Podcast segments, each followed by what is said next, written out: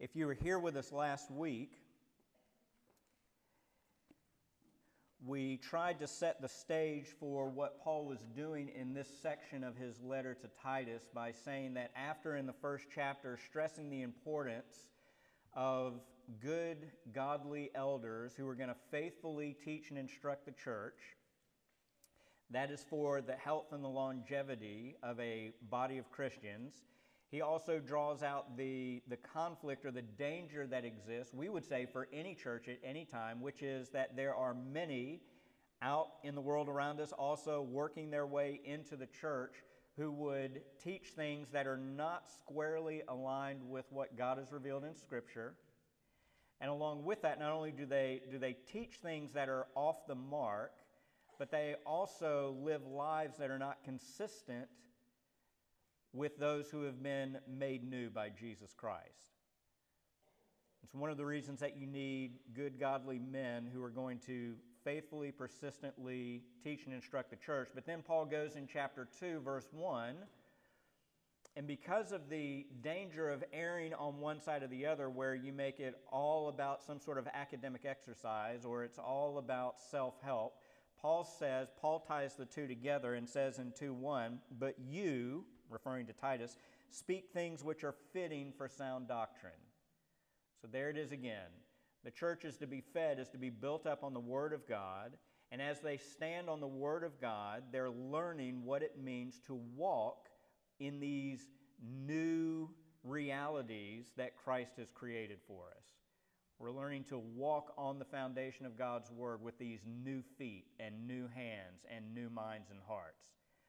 And so, in 2 1 and following, what Paul then begins to do, he addresses different groups of people within the church community to say that based on sound doctrine, here's the kind of conduct or behavior that fits with that, that is appropriate for it. And last week we looked at what Paul had to say in chapter 2, verse 2 about behavior or conduct that is fitting or appropriate for older men. This week, we have Paul addressing the kind of conduct or behavior that is fitting for older women and younger women. All right? So the men were uncomfortable last week. The women will be uncomfortable this week. All right? Not really. This is actually, I think, a very encouraging passage. But let me do this. Let me, let me read the, the verses that we have. Let me pray for us that God would give us wisdom and humility as we, uh, as we consider the things that Paul has said, and then we will begin to work our way through the text.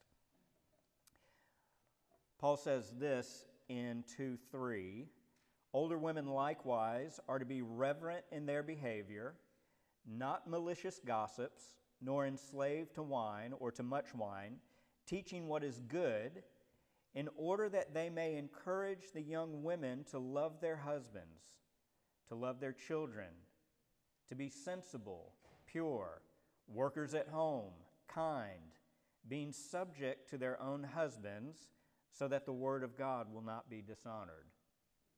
This is the word of the Lord. Let's pray. Father, help us now to rightly understand what it is that you have revealed to us in these verses.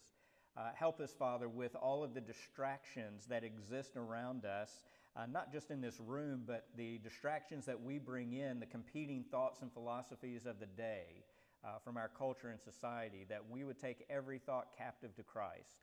Uh, that we would judge all things according to the measure of perfect truth that we have in your word, and that we would delight in the things that we find here because they come from you.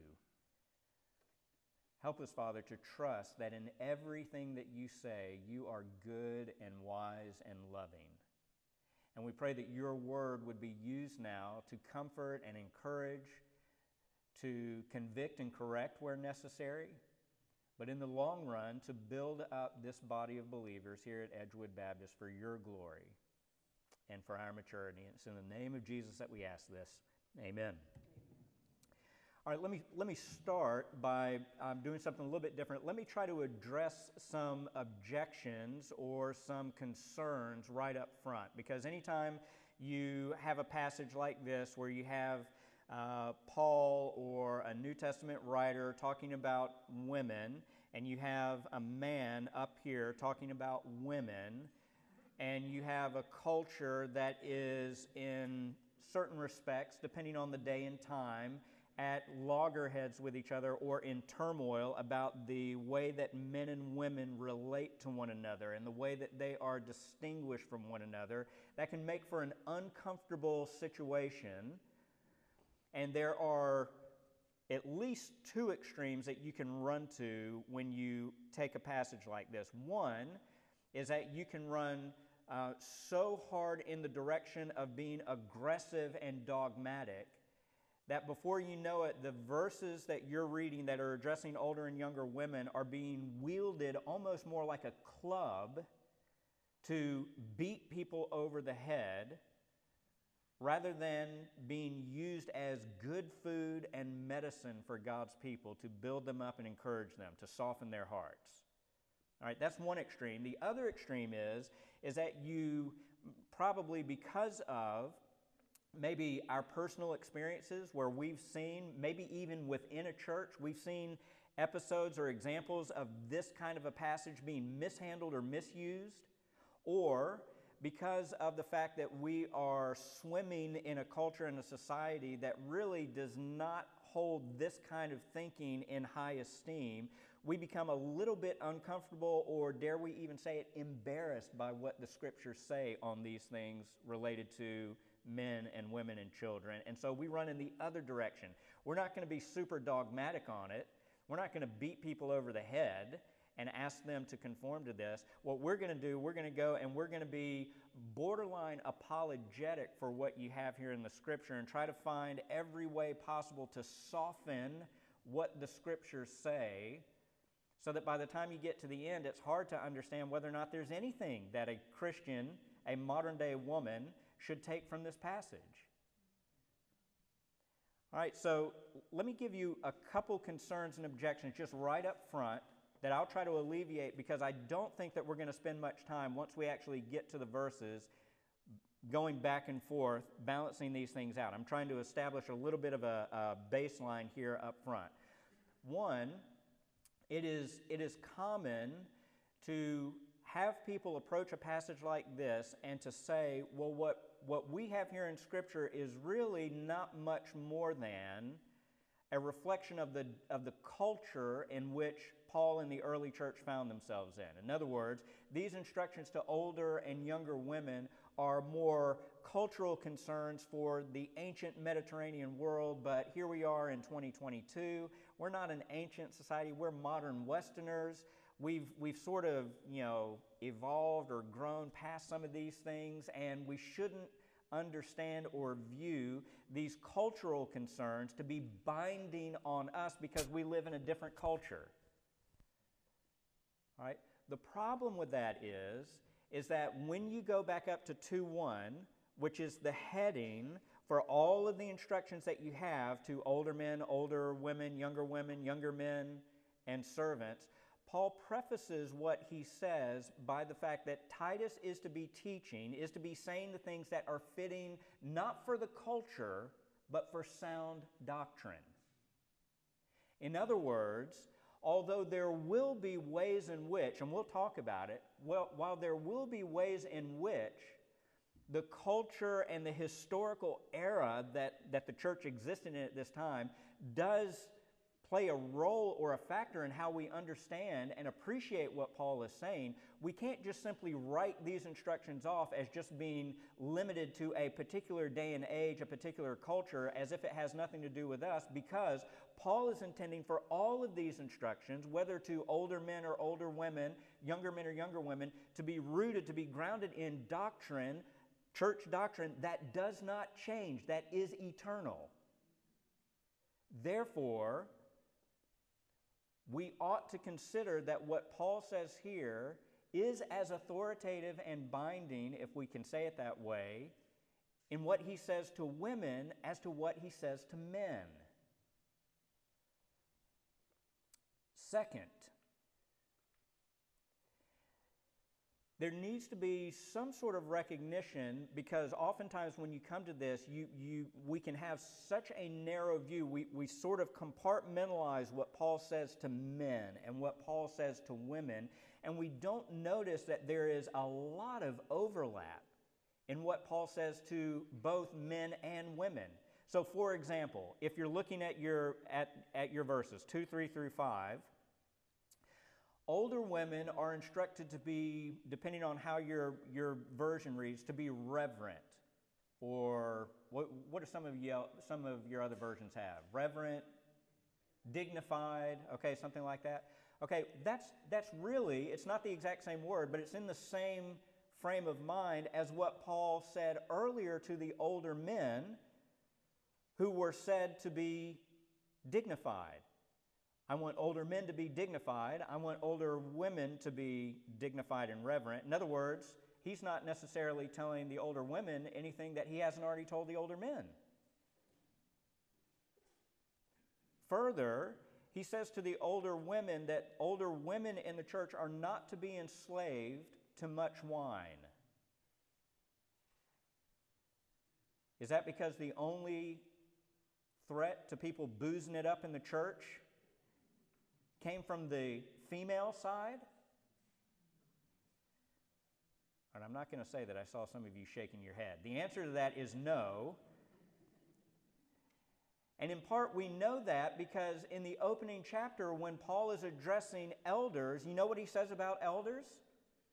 That they're not to be enslaved to wine.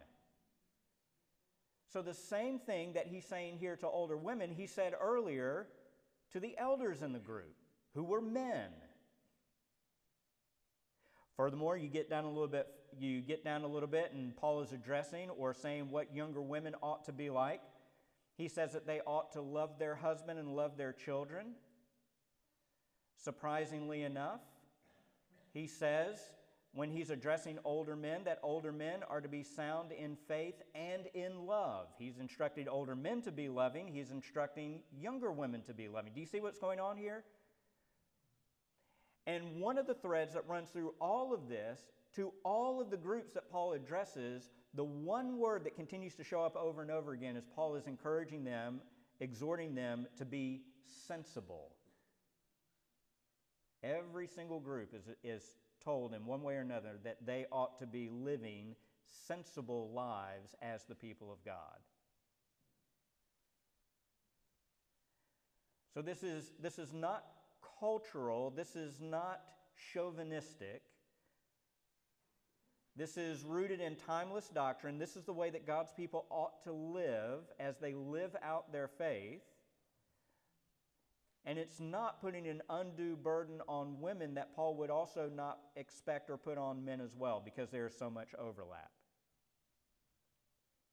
Second, aside from the cultural concern, even if you set that aside, one of the things that we chafe against in as modern Western people is the idea that when, especially when it gets to younger women, that they ought to be loving their husbands, loving their children, workers at home, submissive to their own husbands, right? So we hear that phrase, workers at home, and we think, Paul. He's just like all the other men. When he looks at a woman, he thinks, why isn't she barefoot and in the kitchen? And pregnant too. Right? Not what's going on here. Not what's going on here. I don't think that what Paul is doing when he says things like, younger women ought to love their husbands and children, ought to be workers at home, ought to be submissive to their husband. I don't think that what Paul is doing, I don't think that Paul is trying to restrict a woman's freedom or in any way is trying to be demeaning or condescending. Rather, I think it's just the opposite. There, has been a number of studies that have been done, historical studies, about kind of some of the, the cultural trends that were going on in the Roman Empire at this time. And one of the trends has been, has been designated the, the new woman.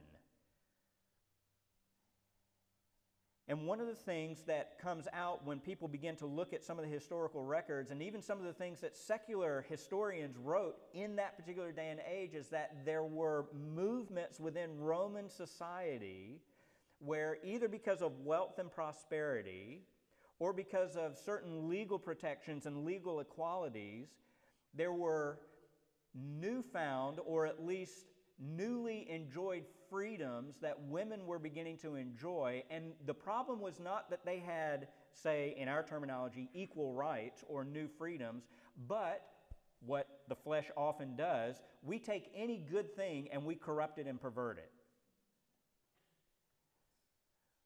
So that the problem that Paul was trying to address was not that he was trying to restrain women, restrict their freedom, but rather trying to get them to temper the use of their freedom.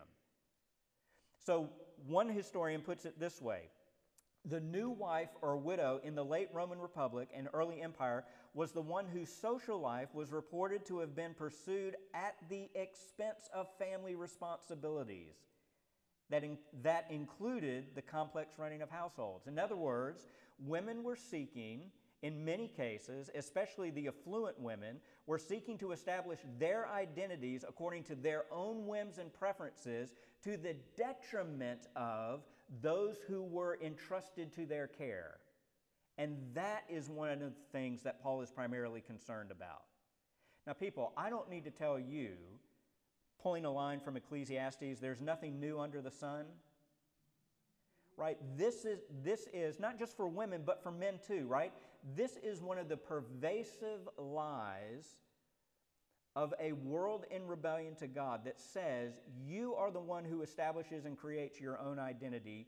You set the agenda, you set your priorities, and the more that you do that, the more freedom you will find.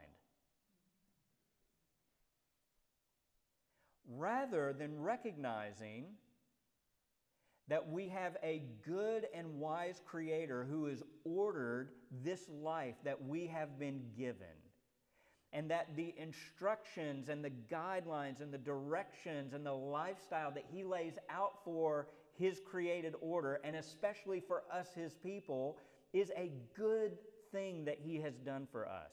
That He is not meaning to restrict the freedom and liberty that we enjoy in Christ. Rather, He is intending for that freedom and liberty to be channeled in ways that we can make the most of it and enjoy it to the fullest and, might I add, without it being at the expense of other people.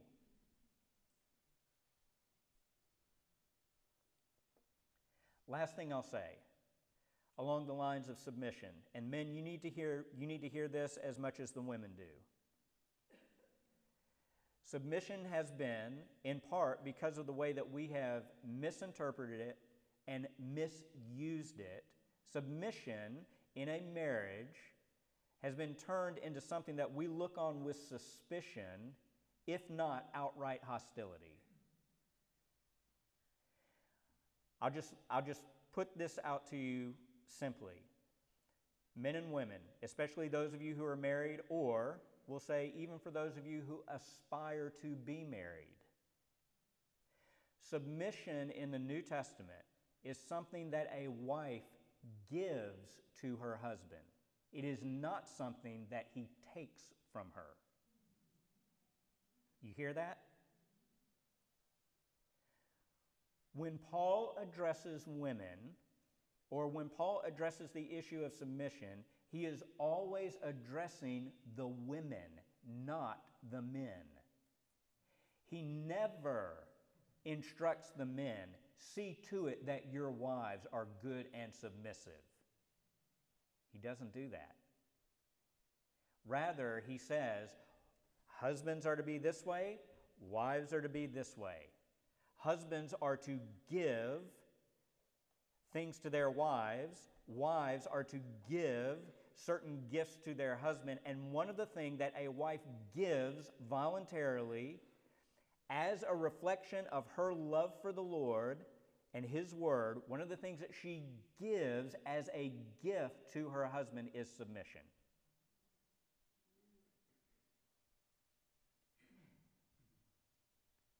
It is a tragedy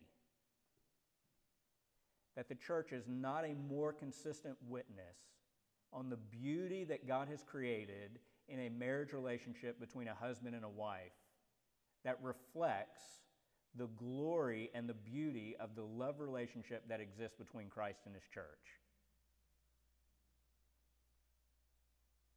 Now, having said all of that, I'll say one last thing before we actually get to the text. If none of these thoughts or replies to the concerns that we may bring as modern Westerners to a passage like this, if none of these things are convincing to you or persuasive, you still feel a little unsettled, uncomfortable, or maybe even sort of disagreeable with what you read here. The, the last and maybe even really the best appeal that I can make to you is just simply to say, this is what we have in God's Word. Psalm 19 says, The law of the Lord is perfect, restoring the soul.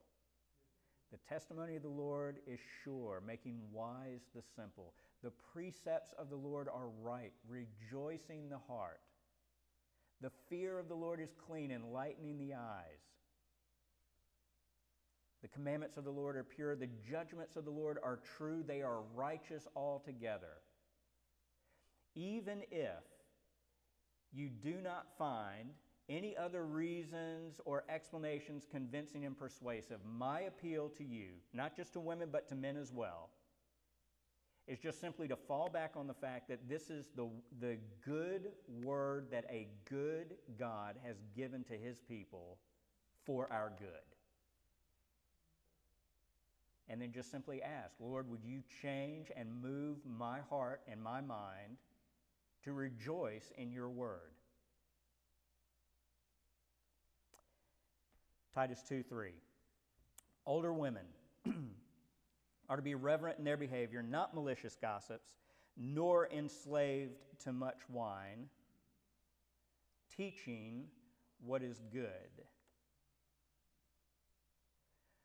We probably ought to consider that one of the things that Paul recognizes and understands as he's addressing these older women is he knows something about the society that they live in right? You, you remember the famous line where Paul quotes from one of their own prophets or one of their own poets in chapter 1? What, how are the people of Crete, Cretans, how are they described in chapter 1? Liars, beasts, lazy gluttons. They're self indulgent, fleshly driven, despicable people. So, what do you do if God has saved the people out of that lifestyle and is creating a new community in that midst? What do you tell older women they ought to be? Yeah, right, yeah, not like that. Okay, let, let me share. I think one of the reasons that Paul addresses the older women this way is, is for two reasons. One, the overall culture that they live in. It is a self indulgent, gluttonous society. You, you live and enjoy just satisfying whatever urges and cravings you have. Now, the added challenge to that, especially for older women, is there was a day and time when, because of the fact that you had young kids in the house, or you had grade school kids, or you had teenagers or something like that, your, your hands were busy and your day was full making sure that the kids didn't kill themselves. Or making sure that they were fed, making sure that they ate. What happens though when the children begin to leave the nest? And you're living in an indulgent, decadent society with all this time on your hands. One thing that you could do as an older woman is to say, Well, I've paid my dues. Now it's time to hit cruise control, and I'm just going to coast off into the sunset, and I'm going to enjoy the years that I have left. It's me time. That's, that's one way you could do it. One of the ways maybe that that would display itself or uh, reveal itself is that you begin to take advantage of the free time, the freedom, the flexibility that you have in your schedule. You're going out and you're spending a lot of your time in social gatherings and in uh, eating and drinking and talking about the latest news that's been going around Crete and gossiping, right? You, you see what's going on? Paul, though, comes and says, Now listen, older women, and probably here, I think he probably is referring to older women in the sense that they may be either widows or empty nesters. But, but older women, they, they probably would have known who they were. Older women are not to view the life that they still have laying ahead of them as something that is theirs.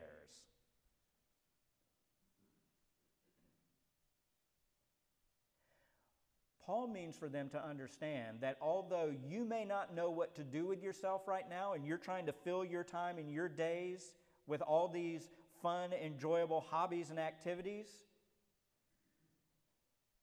don't buy into the mindset of the society around you. There's still work to be done. You, older woman, have work to do lasting, meaningful work for the kingdom of God. You are not irrelevant. You are not unnecessary. You are a vital part of what God is doing to build up a people for Himself that's going to stand as a witness to this decadent culture around you. You ought to be reverent or dignified in your behavior. That word that Paul uses there, the only time that it shows up in the New Testament is in this verse. Other writers of the day use this word to say that someone was priest like. That is, that they were sort of holy and sanctified and they conducted themselves as a respectable divine servant would. Older women, don't throw caution to the wind. Don't become self indulgent. Consider that you still have work to do in God's household, in His temple, with His people. Be reverent and dignified in your behavior. Don't become self indulgent. Don't throw off all restraint. And the ways that Paul talks about maintaining restraint for older women comes in both what they communicate with their mouths and what they consume with their mouths. Do you see that? Don't go around just spreading gossip. Don't go around talking about the latest rumors. Don't go around dogging this person behind their back. And you certainly shouldn't be conducting yourself in such a way that you're just indulging whatever fleshly desires you may have, whether that be in gluttonous eating or in abusive drinking. And notice that when he gives those characteristics the, the reverent, the not addicted to wine, the, the not being a, a backstabber or a gossiper he says that older women ought to teach what is good. Who, who are they going to be teaching, by the way? Younger women. Let me pause right here for a second. They are to teach what is good to the younger women. What, what is that? What does it mean to teach what is good?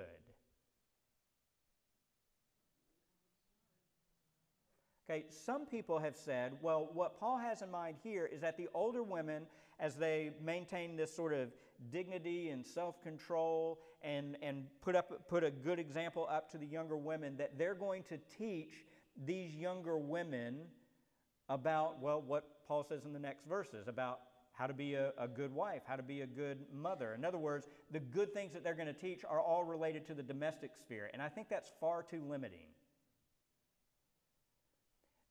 They are to teach what is good,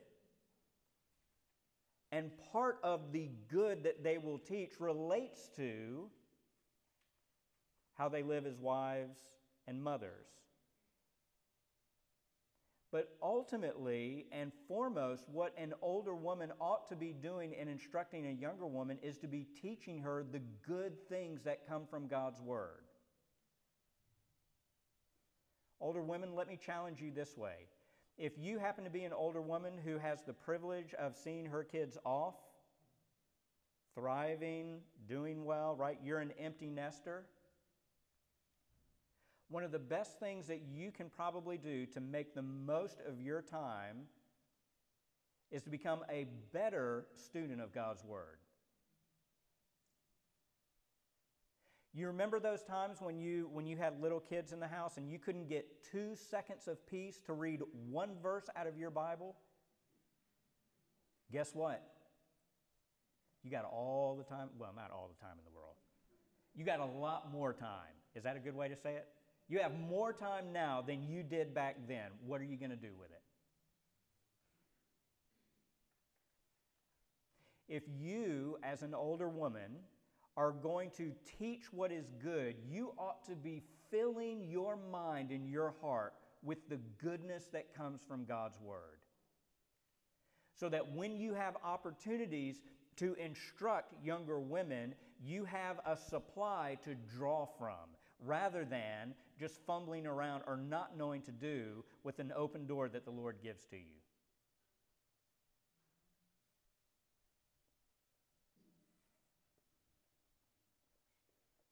Let me also say this. One of the things that sometimes can prevent an older woman from doing this sort of thing, that is, teaching what is good and instructing the younger women to live this way as wives and mothers, is because of either some regrets that they have in their own personal life, right? Like, you know, I was not a good wife or I was not a good mother, therefore how can I tell them to be a good wife and a good mother? So, regrets or embarrassment over past failures, or the sense that if I if I encourage or challenge them to be something that I really was not when I was their age, well, that will be hypocritical. No show of hands, but I'm, I'm assuming that there are some women in here who probably feel that kind of pressure or that kind of burden or weight. Right? That the, that the older women who ought to be doing this sort of things, they're the older women who really had it figured out. Look at their kids. They're all clean. They have no records. They're upstanding members of society. She never fights with her husband. Everything that she, her house is immaculate. Everything is perfect, right? That's not me. I can't do that. So and so can do that, but that's not for me. Consider older women this encouragement. Paul does not say to the older women that older women who had a perfect record as wife and mother are to instruct younger women to be perfect wives and mothers. Rather, what Paul says is older women ought to be giving evidence of the fact that their lives have been transformed by the power of God through the gospel, and by virtue of that transformation, the fact that they are giving credible evidence of the fact that they have been made new, that is what gives them the opportunity to speak into the lives of these younger women. Right? Paul says in 2 Corinthians, when he considers the ministry that God has given to him and his fellow apostles to bring his message to others, to reconcile them to God, Paul says, Who is adequate for these things? And then a little bit later, he answers the question not that we are sufficient in ourselves, but God is the one who makes us adequate.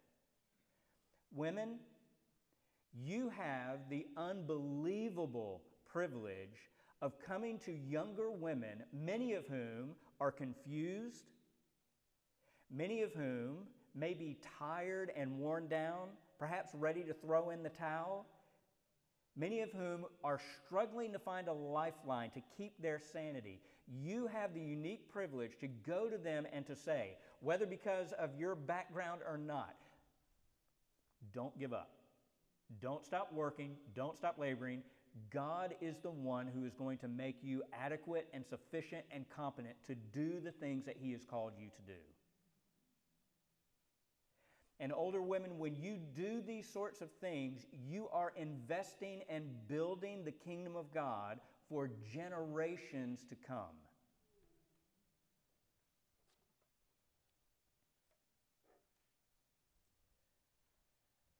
Younger women, one of the things that Paul says older women are to teach, one of the good things that they teach is good instructions about loving their husbands and loving their children. Can we just, at the risk of assuming that we're all on the same page, isn't it interesting that Paul here in this passage says that one of the things women ought to be told is to love their husbands and their children?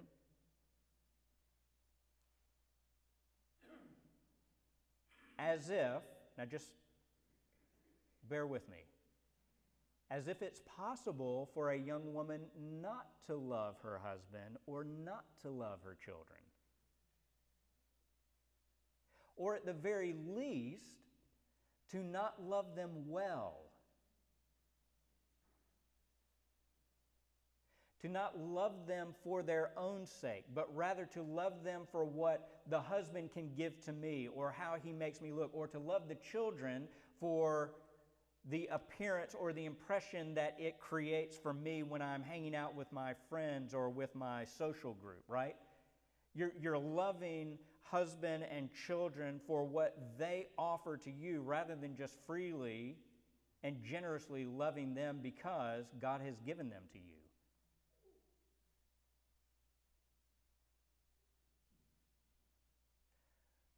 Notice also here that when Paul says that younger women ought to be taught how to love their husbands and their children, he does not then give a list of 10 things that a wife must do to be a loving wife.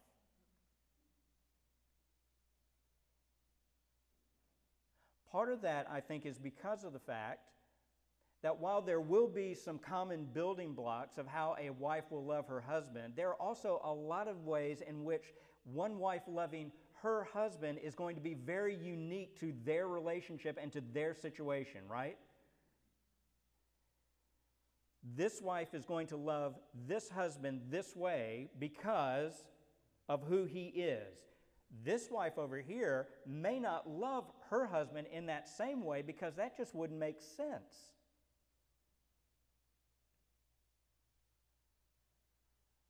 So, older women are going to come, and with all of the grace and humility that they can muster, they are going to try to encourage younger women to love their husbands and their children, but to do so with grace and not by putting a greater burden on them and making it a legalistic duty.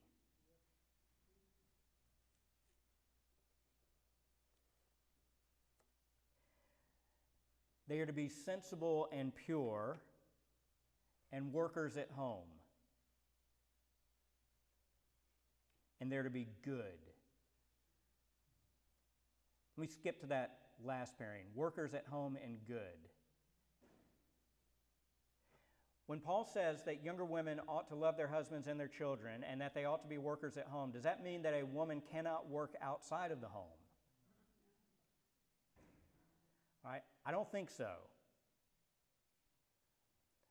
One, and we, we won't belabor this point, but if, if you go back sort of the quintessential, like, here's what a, a good woman is, Proverbs 31, right? What woman hasn't seen that before? Proverbs 31, the, the good woman, the virtuous woman. The, one of the things that's interesting in that description, she is really busy, and she's really busy in a lot of different places. But but all of the busyness of that wife and mother is done for the benefit of her family and her home. And that's the key. Women, listen to me, younger women especially. The world around you, especially in this day and age, is preaching in no uncertain terms that things like marriage and motherhood is more of a burden than a gift. That marriage and motherhood prevents you from becoming as fulfilled and significant as you ought to be. Don't buy it. Don't buy it.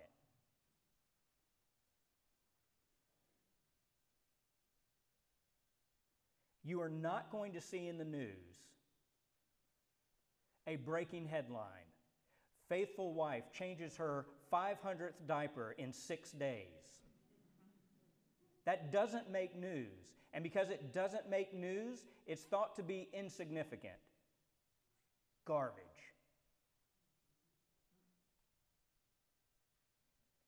If this is God's word, and if this bears the authority of God Himself, I'm here to tell you, younger women who are wives and mothers, that the most noble, self fulfilling, meaningful task that you can do is the very thing that God has given you to do, which is to be a good wife and a good mother if you're married and if you have children. And at the end of the day, even though this world and this society may totally ignore you or even demean you and ridicule you, at the end of the day, what you're living for, what you're serving for, is to hear, well done. Well done, good and faithful servant. I gave you a husband and I gave you children, and you are faithful in those things. Come, enjoy your reward.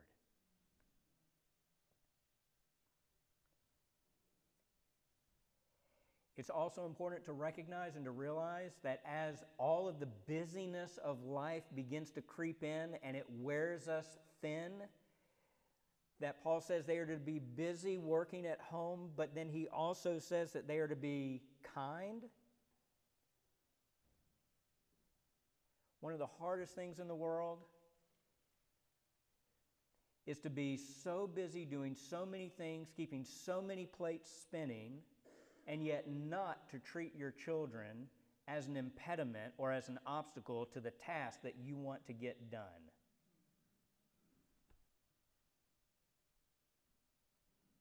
That you don't view them as interruptions, but that you are busy every day and yet not so busy that you can't extend love and kindness to your husband and to your children.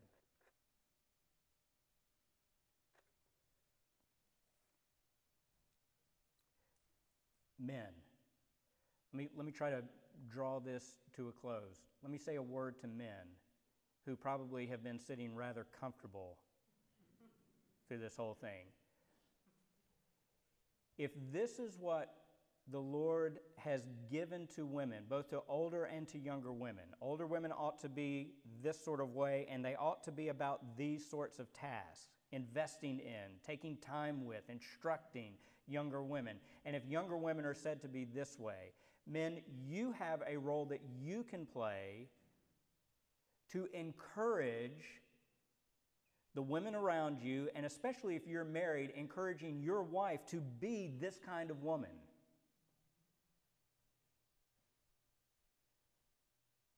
So maybe one time that means that rather than expecting this, you're going to say, hey, why don't you go meet with so and so because I remember you said that she was struggling with.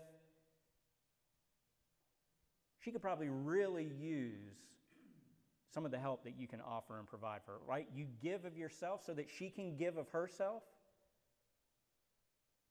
It also means that as we look around us, men, that rather than being dismissive about the things that women have been called to do, that's women's work. Right? We don't think like that. No, we say this is God's work that He has given to these women, therefore, it is immensely valuable. And we want to see women fulfilled and thriving in the work that God has given them to do because it is His revealed will. And at the end of the day, Paul ties all of this up down in verse 5. Why should older women be of a certain kind of character and behavior? Why should they be investing in younger women? Why should younger women be loving their husbands and their children? Why should they be working at home and being good and being sensible? Why all of this? In order that the Word of God not be blasphemed.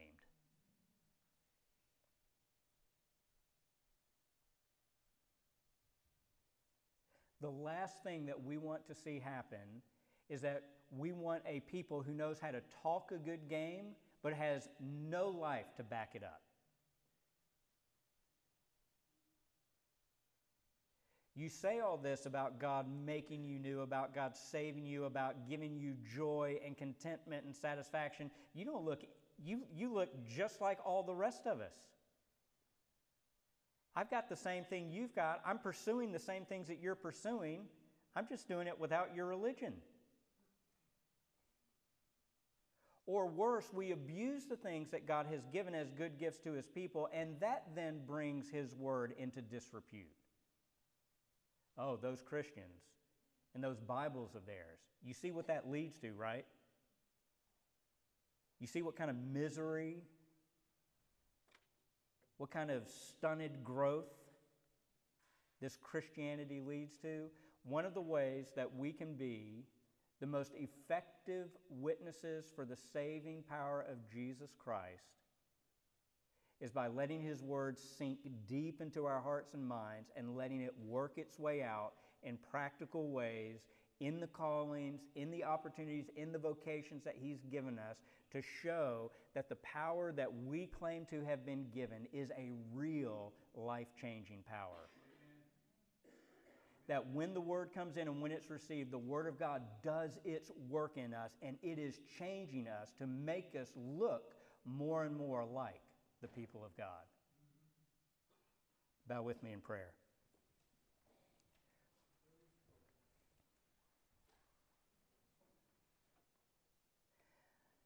Father, help us, we ask, to continue to find your word to be words of life.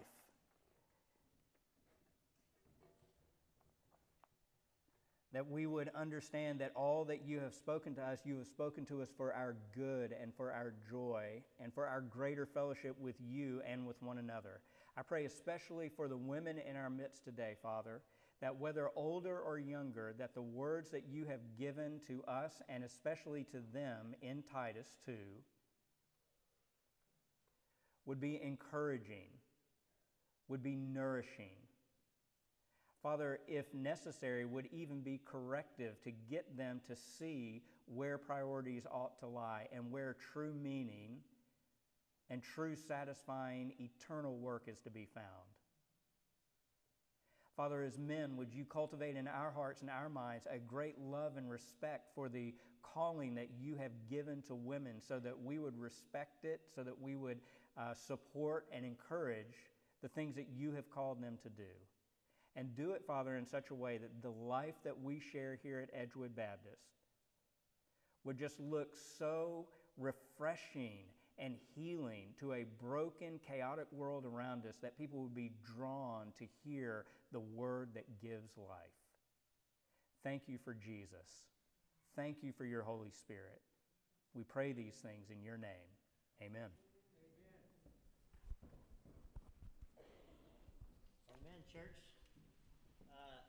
Help but sit here and, and think, you know, we're not promised next Sunday. We're not promised to gather together next Sunday. God's word tells us that he will come like a thief in the night. And so I encourage us as we sing these last two verses, will you sing it with all your heart, soul, mind, and strength? As if we're not going to come back next Sunday. We may be drafted up into heaven. So sing it like you mean it. Amen. Let's, let's stand as we sing Revive Us Again.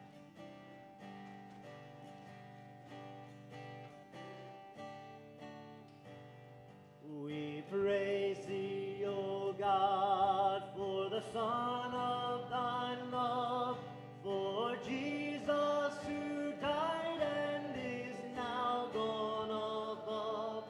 Hallelujah, thine the glory. Hallelujah, amen. Hallelujah, thine the glory. Revive. And verse 4, revive us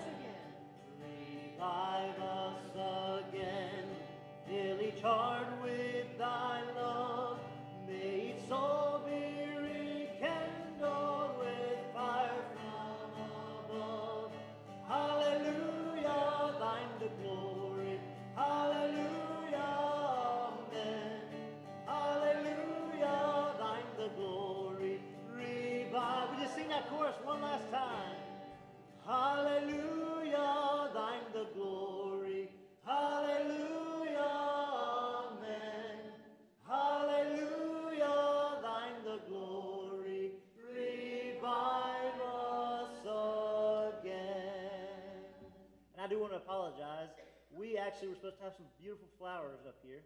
Uh, Bill and Susan Vang had purchased these flowers in honor of, in memory of their son Tim Vang. As you walk out, you'll see them. Just want you to acknowledge them. They're beautiful flowers, and I'm sorry, Vang family, for not bringing them over from the sanctuary.